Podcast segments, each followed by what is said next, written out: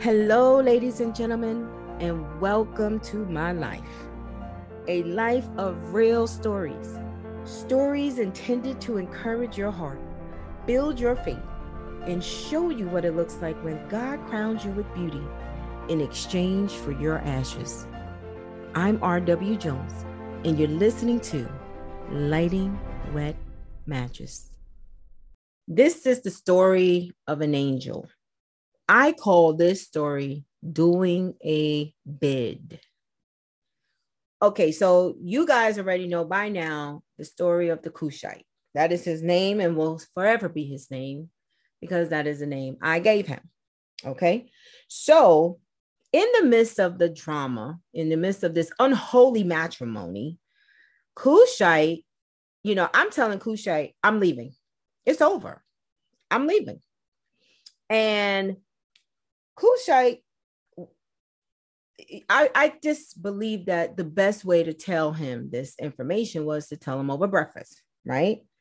Um, and so I remember being sitting at the diner and I'm sitting across from Cushite and I'm like, okay, so I'm absolutely leaving you. I'm taking the kids, we're leaving. Um, and I don't know where you're gonna go and what you're gonna do, but this is what we're doing.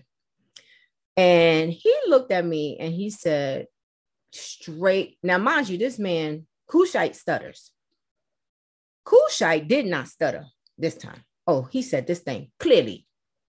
I know y'all laughing like, let me find out Cushite stutters. Yup, Cushite be, is, is a stuttering Cushite.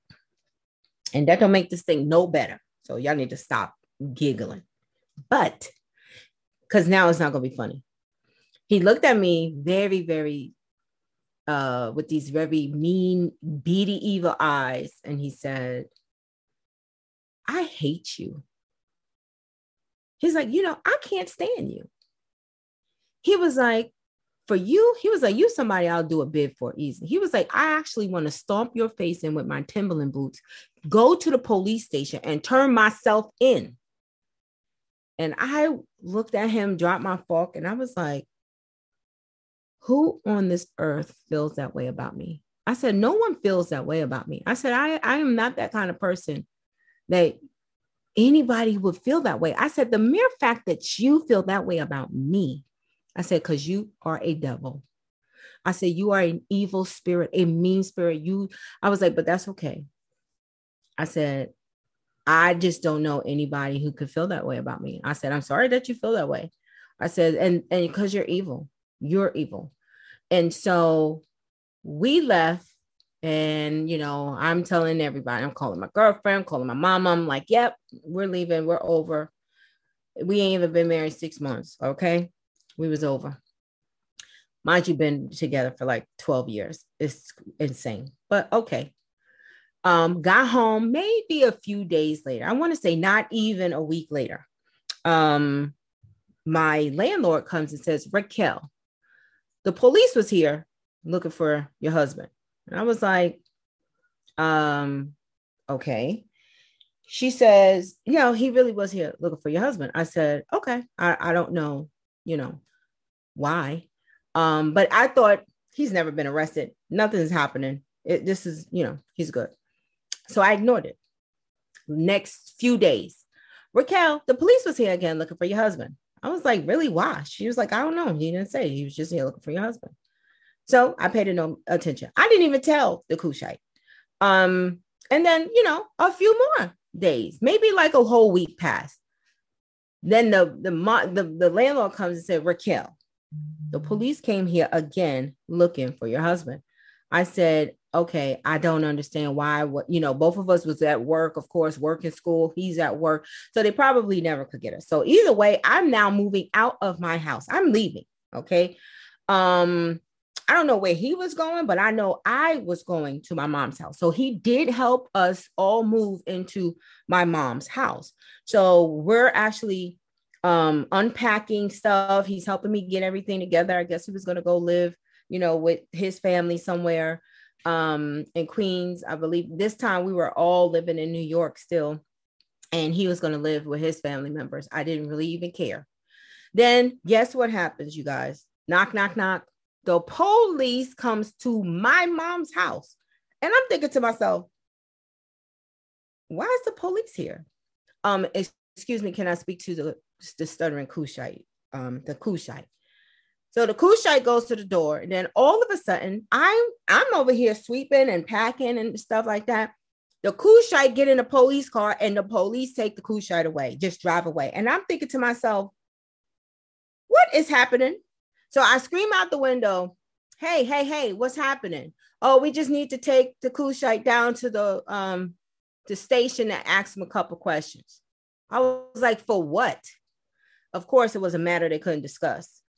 So I am like, okay. And I go and grab my things and I get in the car and I follow.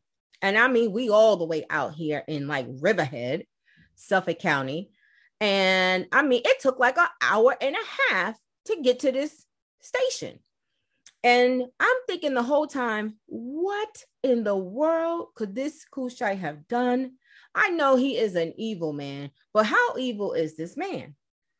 So we're down there. I'm waiting, I'm waiting, I'm waiting. Then all of a sudden, one of them comes out to me and says, Your husband is going to be um like a, like he's going to spend time in jail, like he's going to jail now. And I said, Well, I need to speak to him. He told me that they, he comes to me, he says, Well, they said I raped this young girl. And my God, my whole life collapsed right there. I said, Excuse me, rape some girl. What girl? We worked at the same place and it was a like a group home. We used to work there.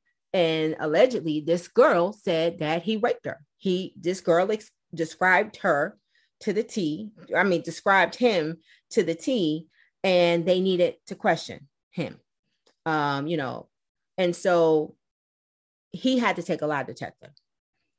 So immediately I thought, okay, now this is still law. This is still criminal justice. You know, like you, I don't know if you should be taking lie detector. So I called an attorney um, friend and I asked and I told her what was happening. And the attorney said, whatever you do, do not take the lie detector test because any kind of um, any sample of you know in the results could put you away and incriminate you, even if it's not even true. So I told him, and so he didn't take it. And he spent that weekend in jail. So I now went home and I'm thinking to myself, oh my God, this man is a rapist. The Cushite, after all, is a rapist. And I'm thinking, how could I have married a rapist? How could I? But then I'm thinking, I was 16. So he had to be, I, he was 28. He liked young girls. It made sense to me. So I went home and I'm really into my, then, you know, now I got to go pray, worship. I got to go, go to the whole throne of grace. So I'm in my room. I, am just, you know, in in God's presence, and I just got up and I just start sweeping the floor, and just start finish unpacking and stuff like that. And the Spirit of the Lord said to me, and it really said it like as if the Spirit of the Lord played a replay button on what He said to me in the diner. And he said, I want to stomp your face in with my Timberland boots and go to the police station and tell them that I did it. And I would do a bid for you easy. So all of that playback, but then it was like when it said, I would do a bid for you easy. That thing was profound. I just dropped the broom. I said, My, my, my.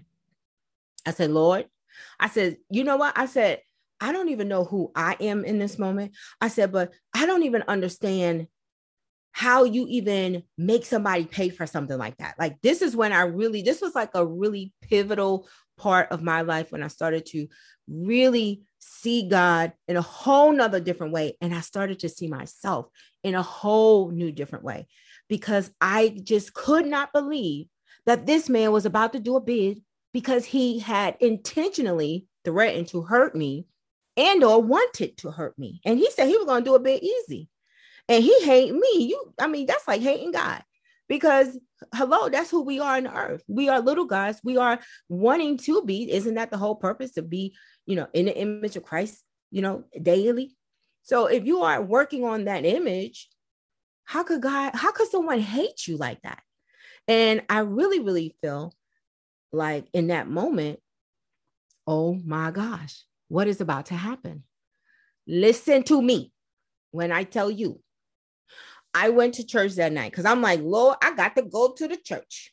I'm going to the church, and they're like, okay, because now at this point, I knew that I was leaving him. I was moving, you know, to North Carolina from New York to North Carolina. So we just needed to live in my mom's house temporarily, mm-hmm. save a couple of dollars so I can, you know, get that nest egg before we actually made that transition. So I only plan to stay at my mom's house for like two months, 60 days max. And so I didn't have to pay that expensive rent and I can have my first month rent, first month security, just kind of giving you a little backdrop. So I went to church and my prayer before the Lord was, okay, Lord, now I'm about to go to North Carolina, no husband. It's just me and these four kids by myself. And and this man is in jail. So what that looking like? I went to church. It was back then called the Center of Excellence. And the word of the Lord came across. He said, I don't know who this message is for, but there's someone who is needs like a relocation confirmation. It was something of that nature. And he says, God says, do not walk through the door. He says, run through it. Run through it. Run through the door. So I knew right then and there I was leaving. This man is going to be in jail on some rape charge that I don't even know anything about. That ain't got nothing to do with me. I'm leaving. I'm going. That was the decision. So we could uh, okay so if i had to fast forward i gotta fast forward because this is really kind of like not a long story but it's a i want to get all the good details because this is the story of an angel remember right so literally he's home now we got a lawyer up and i'm like well wait a minute i'm i'm, I'm trying to save money to move we talking about lawyering up but you still married to him his family is like i hope you're just not gonna leave him I was like, I'm absolutely about to leave him. And then you got all kind of pastors and their religious selves out there. Don't you leave your husband? Da, da, da. I was like, but he's this is uh you know what I'm saying? So even the church was against me leaving him. I was like, listen, I got to go where God is saying go. Little little did I know, he he comes home he acting like he want to act right, be right. We lawyer up. He has to go to court. He goes to court, and there is this girl. There's a girl who the police say came into their precinct.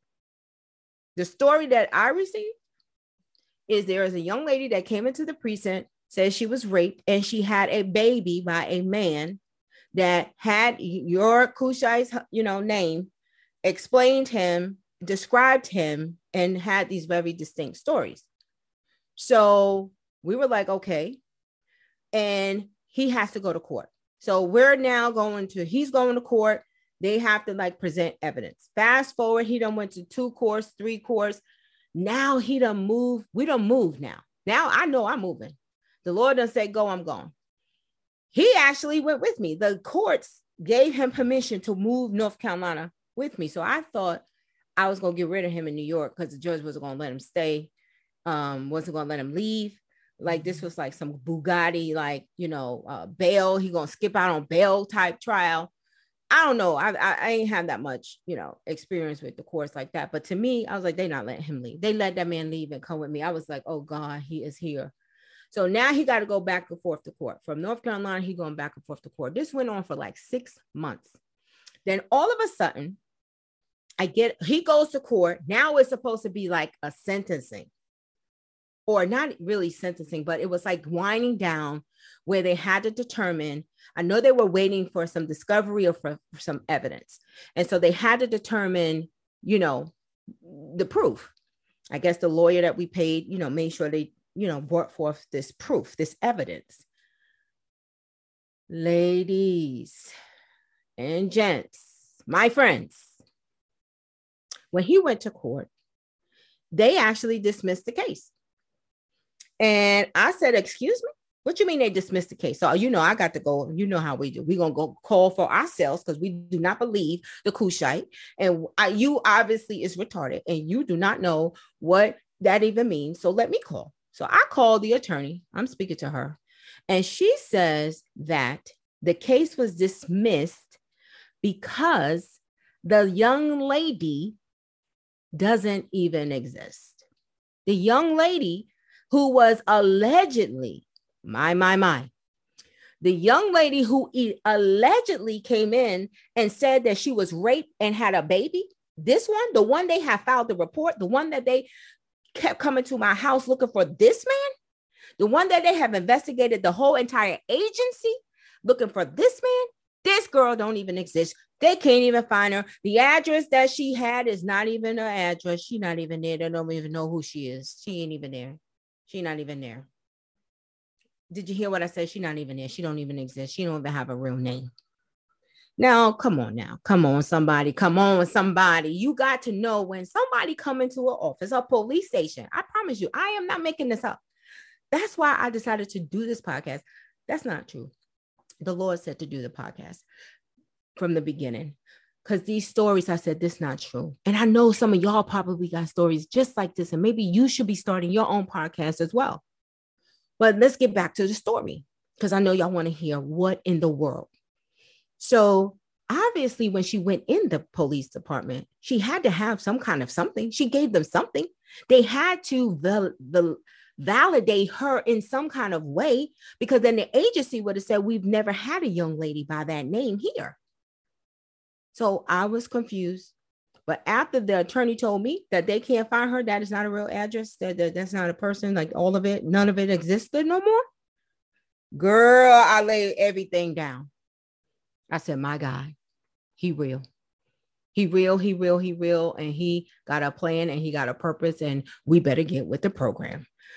I could not believe all of that conjured up just like that because this man wanted to do a bid for me. This man hated me so much he was going to do a bid, and God made sure that he ate those words. Now, if it wasn't for the grace that was on me, that man will be in jail today doing a bid for someone that never, ever even existed. So listen, y'all can do what y'all want with that. You can say what you want. You can go get the X Files if you want. That's one of them X Files uh, stories. I promise you. I promise you. God is no respecter of persons. If He did it for me, He will do it for you. The story of an angel. They are among us. So everything that's happening to you happens for a reason. Things are working on your behalf but just trust the process. Again, ladies, if you are doing anything and God is not in the forefront of your life in that thing, the word says, Acknowledge me in all thy ways, lean not on your own understanding so I can direct your path. If God is not directing your path in everything in your life, my ladies and gentlemen, my friends, you are lighting wet matches. And how and who does that? How you gonna do that? Where they do that at? Until next time.